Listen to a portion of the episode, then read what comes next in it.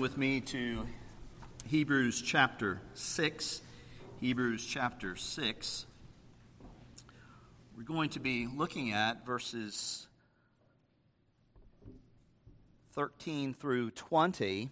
13 through 20. By way of context, last week we began to look at and see where the writer, the, the preacher, the author, you wonder why I, I say preacher, because he's going to conclude the book there in chapter 13 saying he's given us a, a brief word of exhortation. That's why most folks believe that this is a sermon, a, a sermon of the early church that was given to a group of struggling believers. But last week, he began by establishing the, the grounds of Christian assurance. And today, he's going to instruct us and say and remind us that the ultimate ground, the ground zero of our assurance, is the Word of God itself. What he has said and what he has done in the living Word, our Lord Jesus Christ. Saints, as the hymn writer has said, what more can he say than to you he has said, to you who for Jesus have fled. So let's listen now as I read. I'm going to pick up reading in verse 9. I'll read through verse 20. Again, this is God's word. Verse 8, he's been speaking of the warning about those who are in danger of falling away, but he is sure of better things to those he's addressing. So let's listen now, beginning at verse 9 of chapter 6 of the book of Hebrews. Though we speak in this way, yet in your case, beloved, we feel sure of better things, things that belong to salvation. For God is not unjust so as to overlook your work and the love that you have shown for his name in serving all the saints as you still do. And we desire each one of you to show the same earnestness, to have the full assurance of hope until the end so that you may not be sluggish, but imitators of those who, through faith and patient, who through patience inherit the promises. For when God made a promise to Abraham, since he had no one greater by whom to swear, he swore by himself, saying, Surely I will bless you and multiply you. And thus Abraham, having patiently waited, obtained the promise. For people swear by something greater than themselves. And in all their disputes, an oath is final for confirmation. So when God desired to show more convincingly to the heirs of the promise the unchangeable character of his purpose, he guaranteed it with an oath, so that by two unchangeable, that is, immutable things, in which it is impossible for God to lie, we who have fled for refuge might have strong or powerful encouragement to hold fast or to seize to the hope set before us. We have this as a sure and steadfast anchor of the soul, a hope that enters into the inner place behind the curtain, where Jesus has gone as a forerunner on our behalf, having become a high priest forever after the order of Melchizedek. Thus far, the reading of God's holy, infallible word. Let us pray and ask this blessing. Our Father, we thank you for your holy word.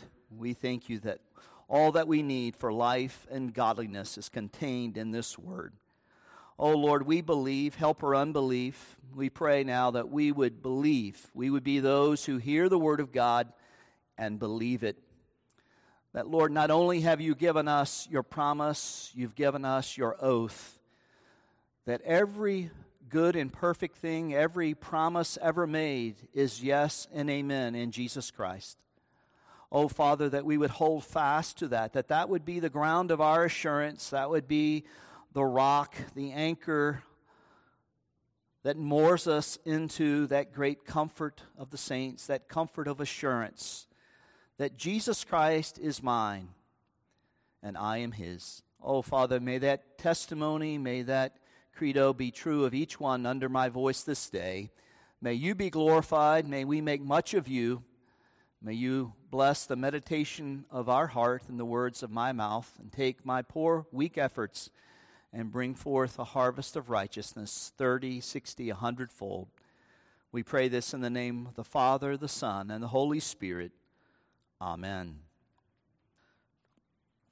One of the most frequently asked questions that a pastor gets is How can I have assurance that I'm truly saved?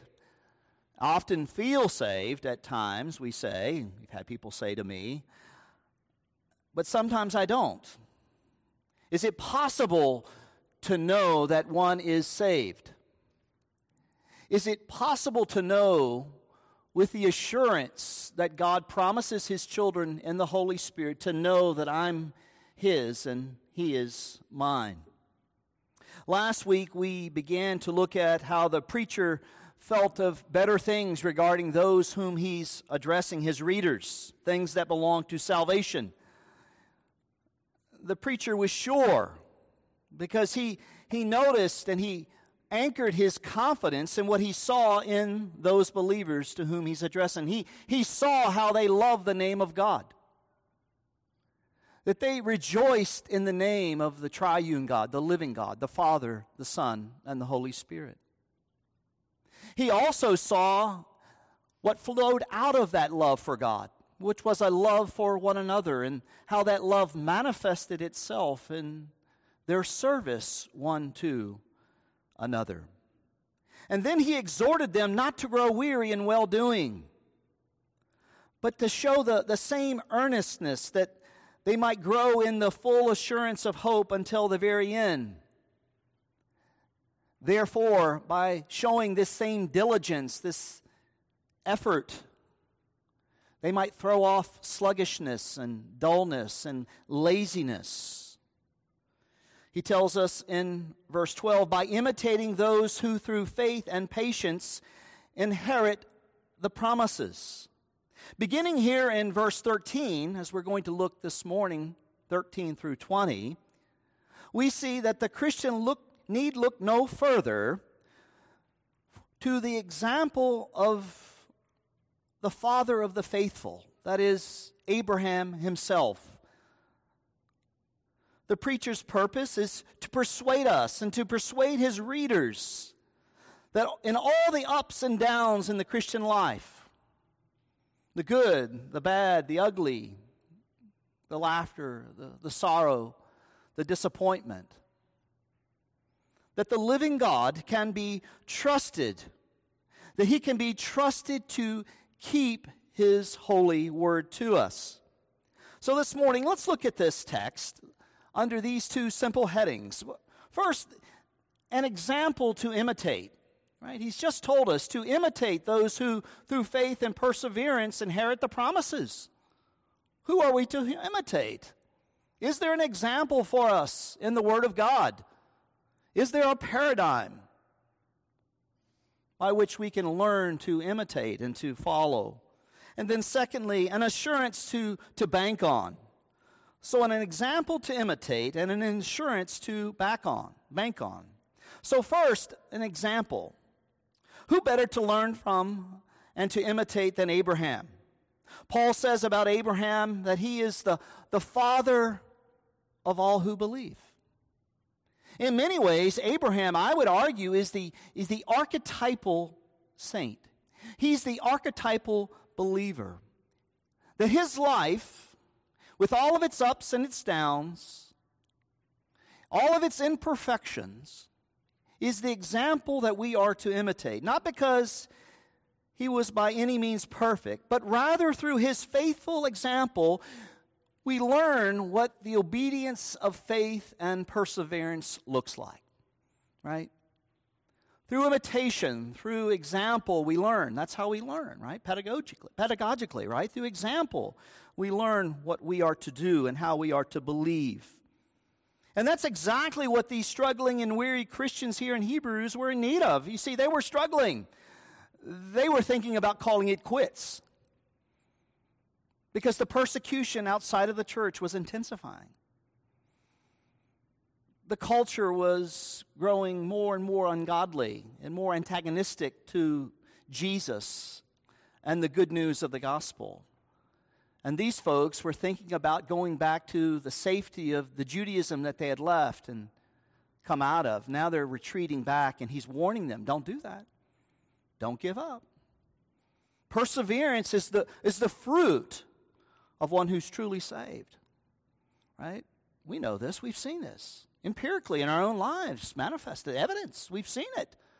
It's not how one begins. The Christian life is, is not 100 meters, it's a marathon. And for some of us, it might mean two or three marathons. Or maybe even like Job, a marathon that never ends, seemingly. But these believers needed to be reminded of the example of Abraham. So let's just review just for a moment. Let's step back and think about Abraham because I think if we don't understand what the author is saying here, we're going to misapply the text to ourselves. Saints, it was with Abraham that the living God came and established his covenant there in Genesis 12. Remember when Abraham was worshiping the moon and the sun? He was living in the Ur of Chaldees, and God came to him, called him out of darkness into his marvelous light. And he said to Abraham, I will make of you, Abraham, a great nation, making your name great, so that you will be a blessing, and in you all the families of the earth will be blessed. Moses tells us that Abraham and Sarah, his barren wife, set out for the land of promise. They were childless and they lived as pilgrims. And after 10 years of waiting on God and still childless and very discouraged, Abraham began to grow restless. You know, because it's difficult waiting on God. Patience isn't one of my virtues, and it isn't the virtue of most sons of Adam and daughters of Eve.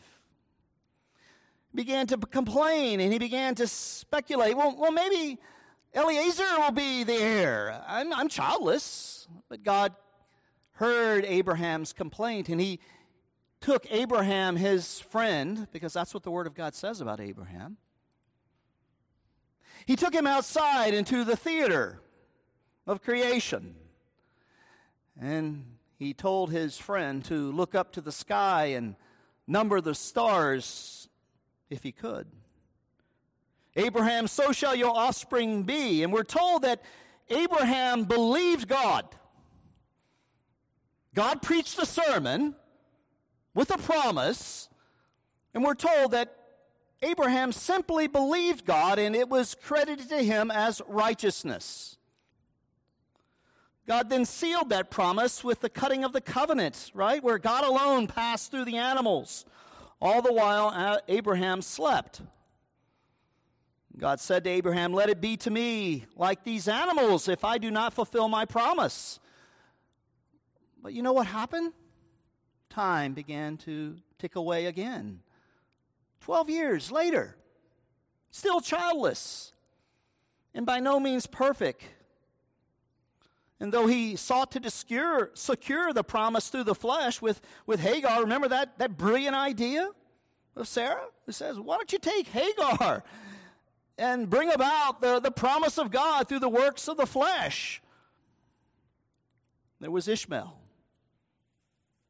But even after that, God comes a year later, as it were, and, and once again in Genesis 17, he reaffirms the promise of a son born not of the flesh, but by divine grace through Sarah. And giving Abraham the visible sign of a covenant, right? Again, coming and, and not only preaching to Abraham, but giving him now a sign, the, the sign of circumcision. And all through Abraham's life, Despite his weaknesses and imperfections of his faith, God was constantly encouraging Abraham, his friend, to persevere and to hold fast to the good confession of faith. Which each, with each failure, with each trial, with each disappointment, Abraham was learning and he was growing and he was being sanctified. And you know what he was growing in? He was growing in the knowledge of the goodness of God's heart. that God loves his people. That Abraham, you are my dear friend. You are my son. And though your sins are many, Abraham, my mercy is more. Where your sins have abounded, my grace is superabounded. Your failure is great, but I'm greater still. You see, that's what he wanted Abraham to learn. That's what he wants his children to learn. Become more childlike, not childish, right? But childlike. Humble, childlike, dependent faith. Very vanilla. It walks with God. God said it. I believe it. I need no other argument. I need no other plea. You see. But that promise, you see, that's all I need. It's the oxygen in my room. It's everything to me. It's my meat and drink, his promise. You see, it's Abraham's example of patient endurance that the preacher here in Hebrews wants us to learn from. Like Abraham, our, our patient endurance will be rewarded with salvation. And we're told in verse 15 that Abraham, having patiently waited, obtained the promise. And we know from Genesis 21, 25 years after the promise was first given in Genesis 12, the son of promise, Isaac, Laughter himself, was born. Why was he called Laughter? Because it was so incredible. Who but God could do this? Sarah, her womb was like a raisin. She's 90 years old. Her years of giving birth to children are way overdue. She's good. She's, she's done. And Abraham himself, a hundred. But yet God gave Abraham laughter. Isn't that a beautiful thought? Laughter. It's kind of like music in some ways, right? Because laughter, like music, like song, gets beyond prose.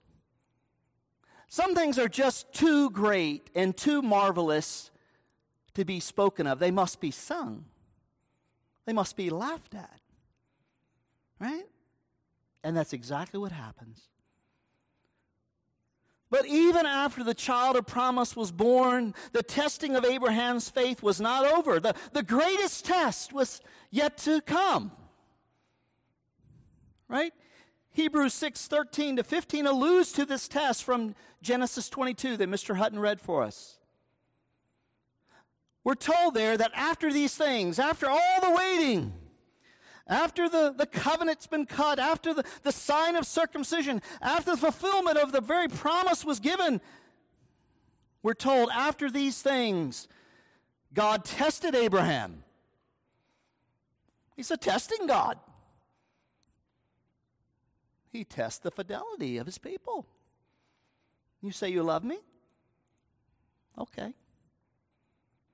Let's see. So God tested Abraham. Take your son, your only son. You know, you know, the one you've waited for 25 years.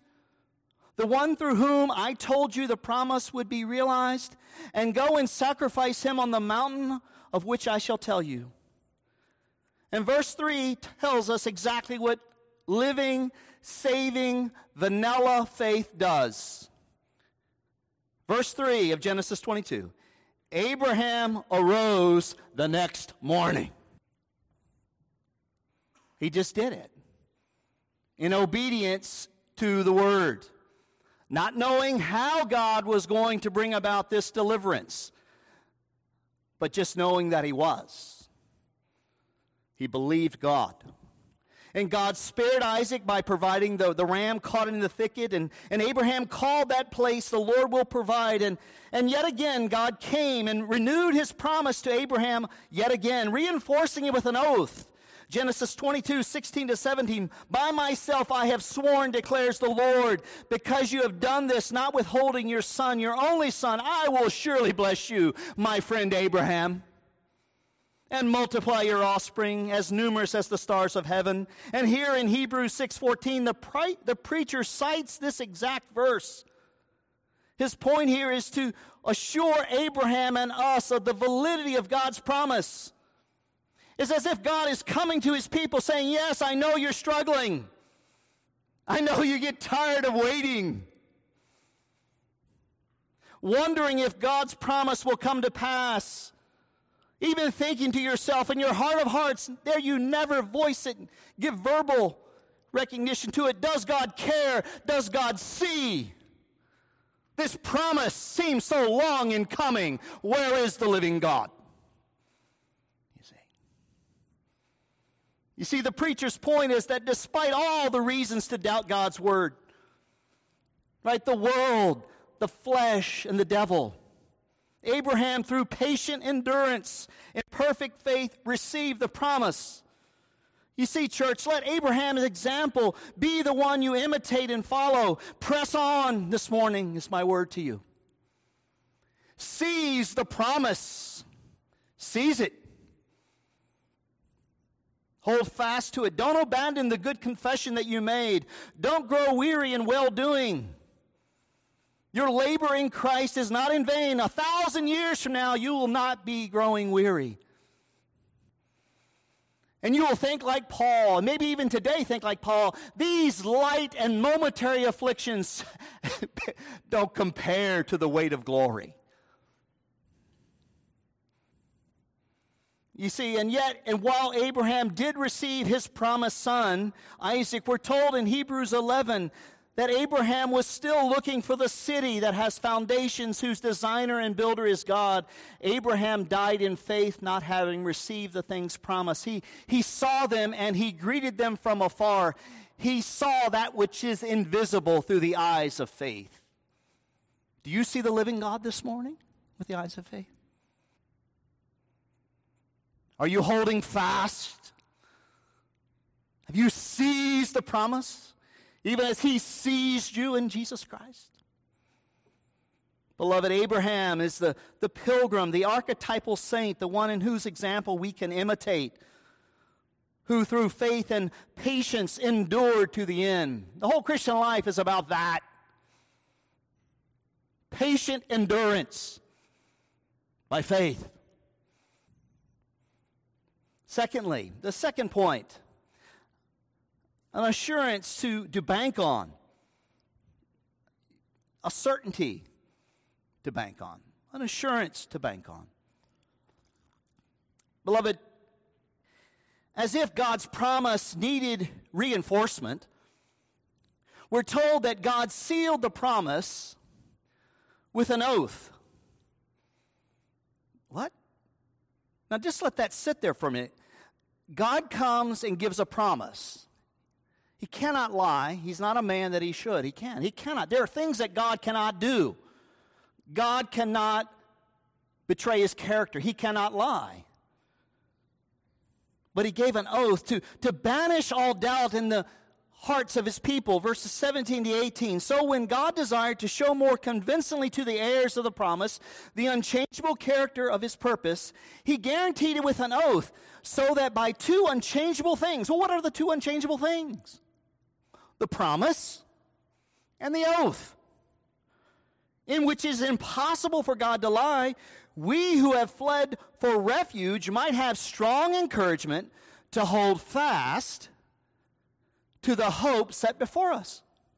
There are three things that I want us to notice, and then three metaphors that the writer gives us as he paints with words that we might understand something of this great hope, this great assurance of God. First thing I want you to notice is this by swearing by himself, God cemented the promise. God cemented the promise when he took an oath.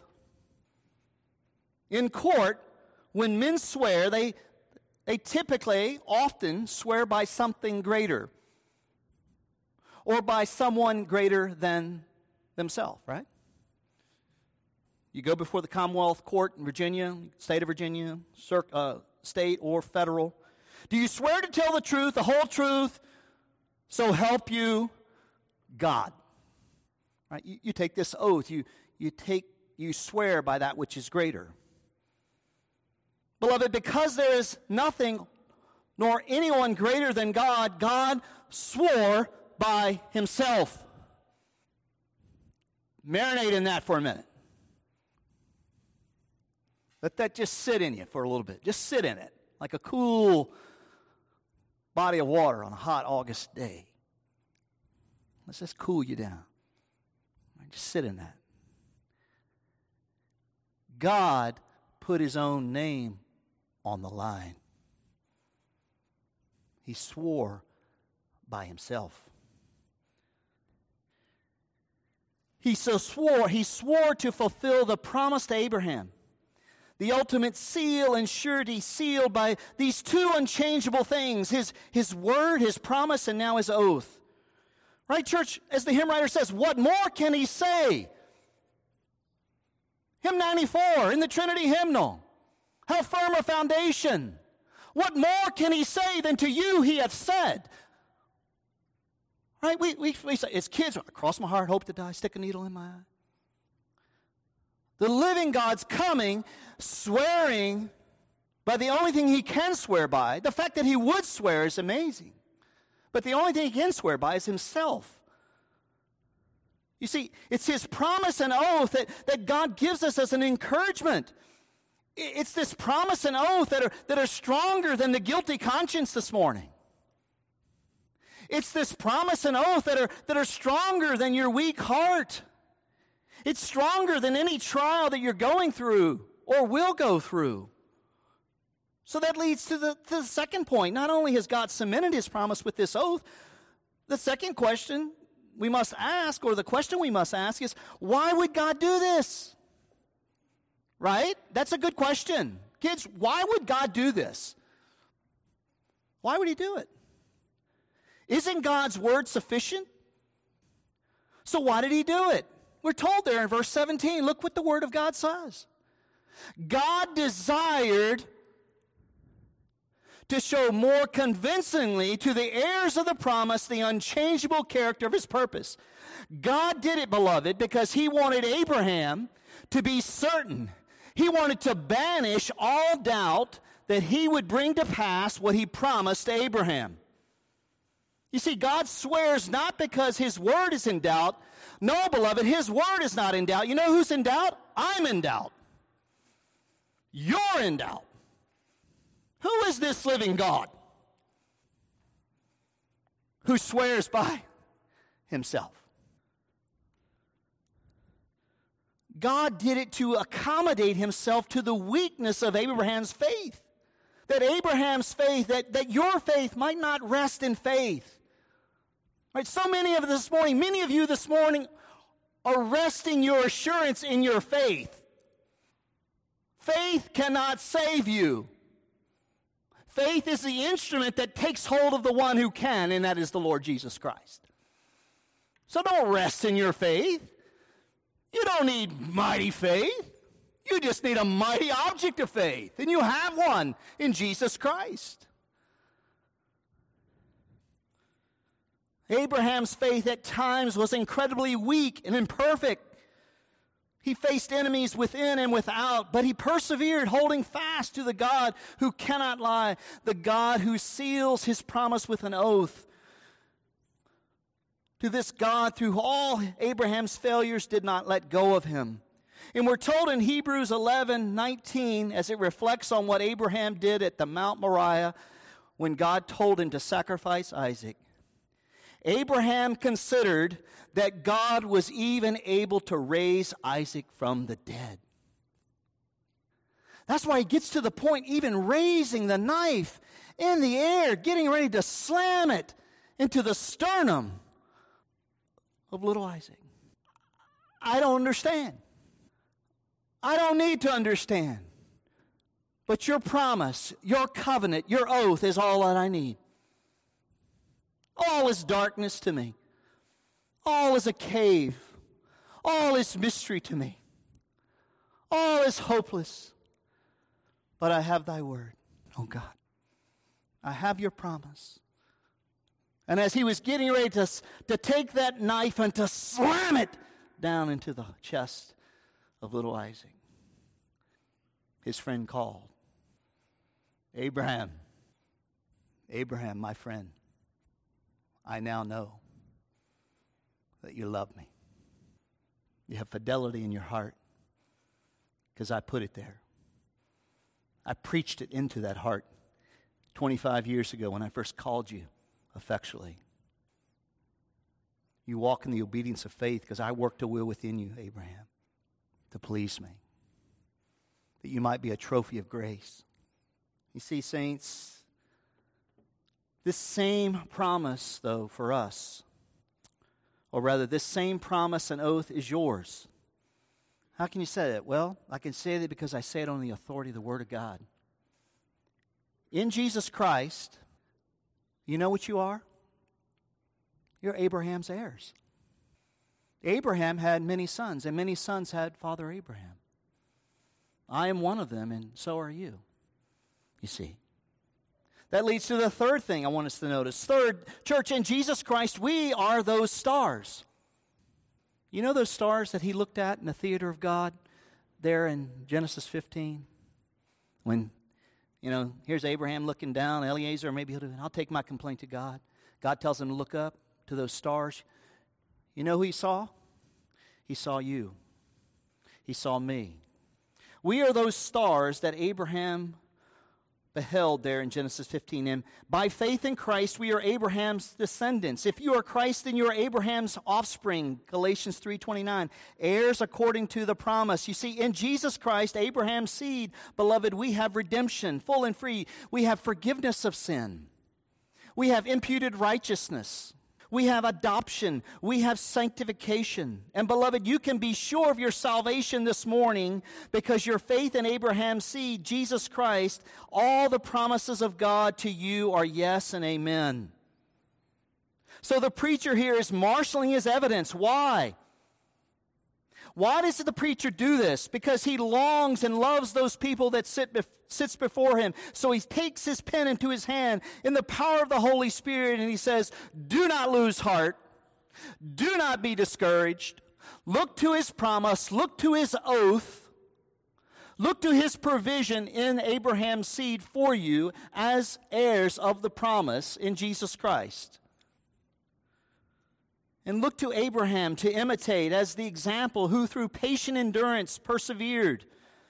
And as if the preacher could say no more, he gives even three more metaphors. To, you know why? You know why he does this? Because he, he wants to nail the truth of God's faithfulness into the hearts of the people because he knows their hearts are like his heart.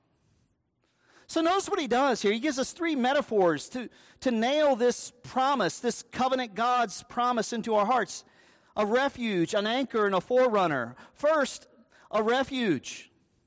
Notice the preacher describes those in verse 18 as those who have fled to or fled to for refuge in God. In Numbers 35, we're told that there was this provision in the book of Moses, Numbers 35, where God created cities of refuge for those who accidentally killed another in the camp of Israel.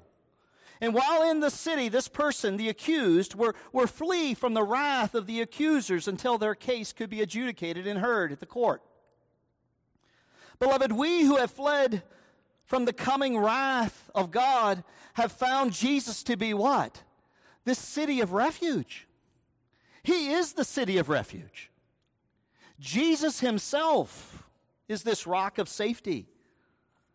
But not only do we flee from the wrath, right? We, we flee to the hope set before us, right? So many of us this morning, we're thinking, well, we think of, of salvation strictly in justification terms, and we don't think of the, the whole orbit of salvation, right? Somehow we just think it's just this one simple transaction, and it is to a degree. Yet you're justified in time and space by an act of God's free grace. You cannot be unjustified.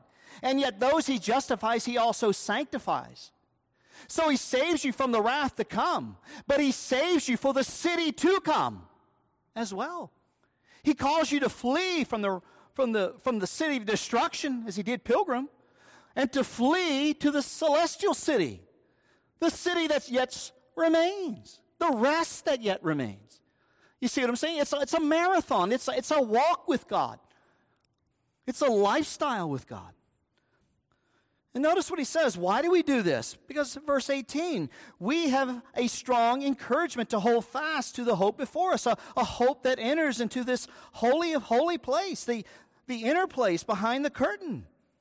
But not only is it a refuge, notice it's secondly an anchor. And, and what is the metaphor of an anchor stress? The, the certainty of God's promise. Verse 19 we have this, what is the antecedent? We have this promise and this oath as a sure and steadfast anchor of the soul. And did you notice this? Most anchors, when you, you, you lay anchor, you're throwing the anchor out of the ship into the bottom of the sea, right? Because you want it to moor into the, whatever it is, the, the, the bottom of the seafloor. But notice this anchor. Notice that this anchor doesn't go down. Where does it go?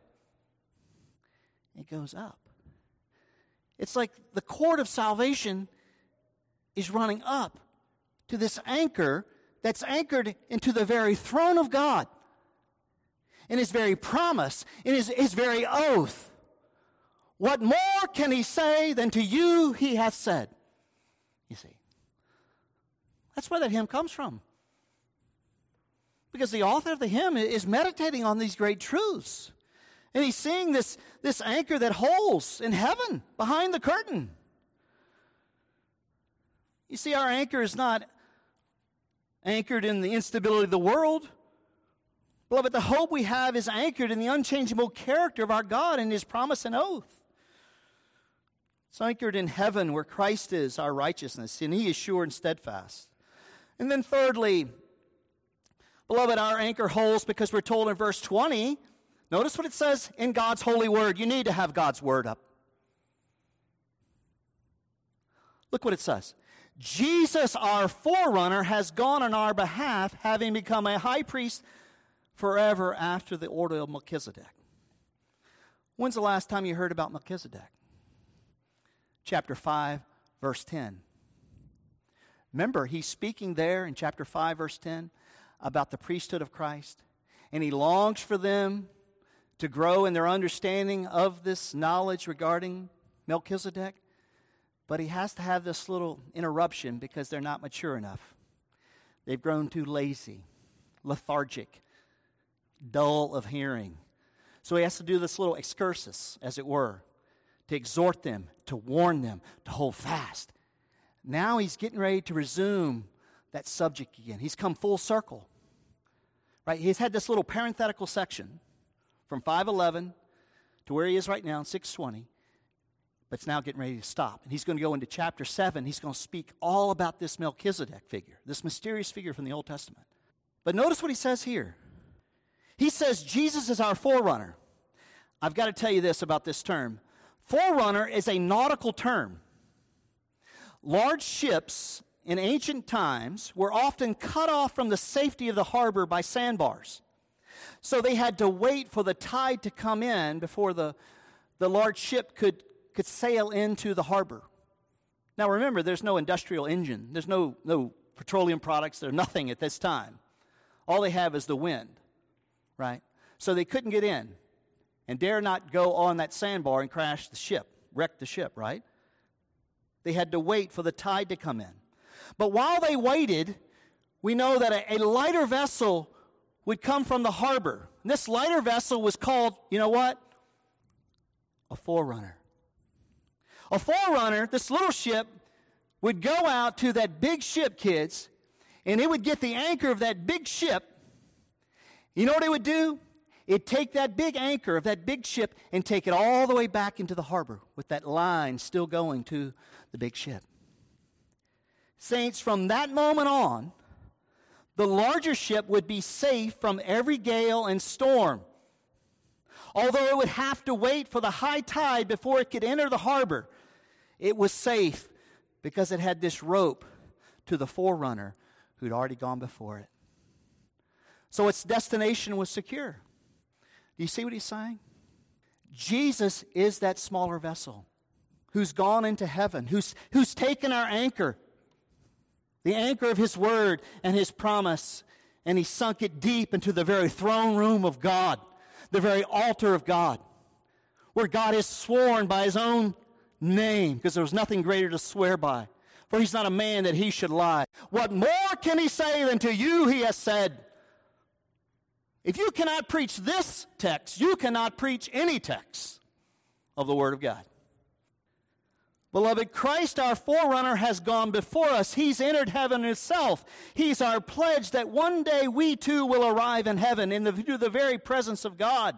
You see, nothing can sever that rope of salvation to our forerunner. No storm, no cancer, no car wreck, no tribulation, no distress, no persecution or famine or nakedness, danger or sword. No sin that you will commit will sever you from that. He is greater than all your sin. Hallelujah. What a Savior. What a friend. What an encouragement, church.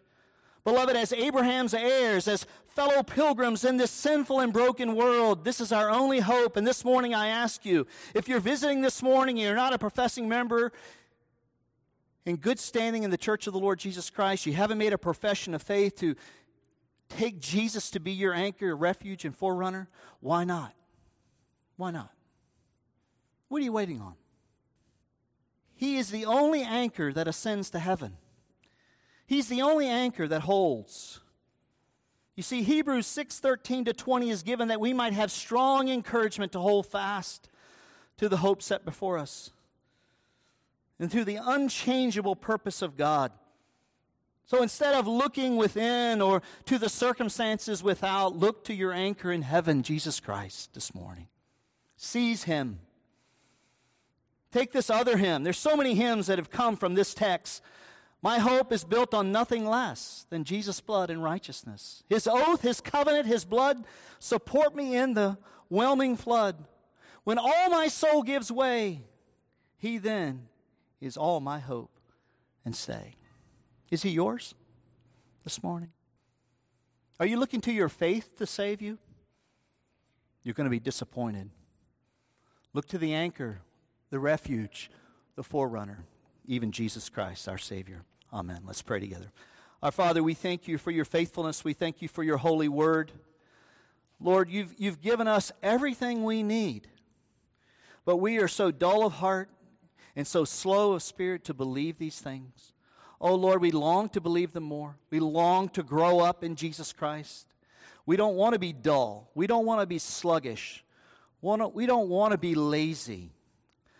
Lord, you've called us to this marathon of the, of the Christian life and you've given us examples to imitate, and no greater example than Abraham himself, who held fast to you even as you held fast to your friend Abraham. And not only that, you've given us your oath and your promise, these two unchangeable things, anchored in your very character and your very name, secured for us by the, the person and work of Jesus Christ. Oh, Father, bless us, we pray. Grant us faith to grow and to grow up as we grow down in self reliance and grow up in dependence on Jesus Christ. We pray this in the name of the Father, the Son, and the Holy Spirit. Amen.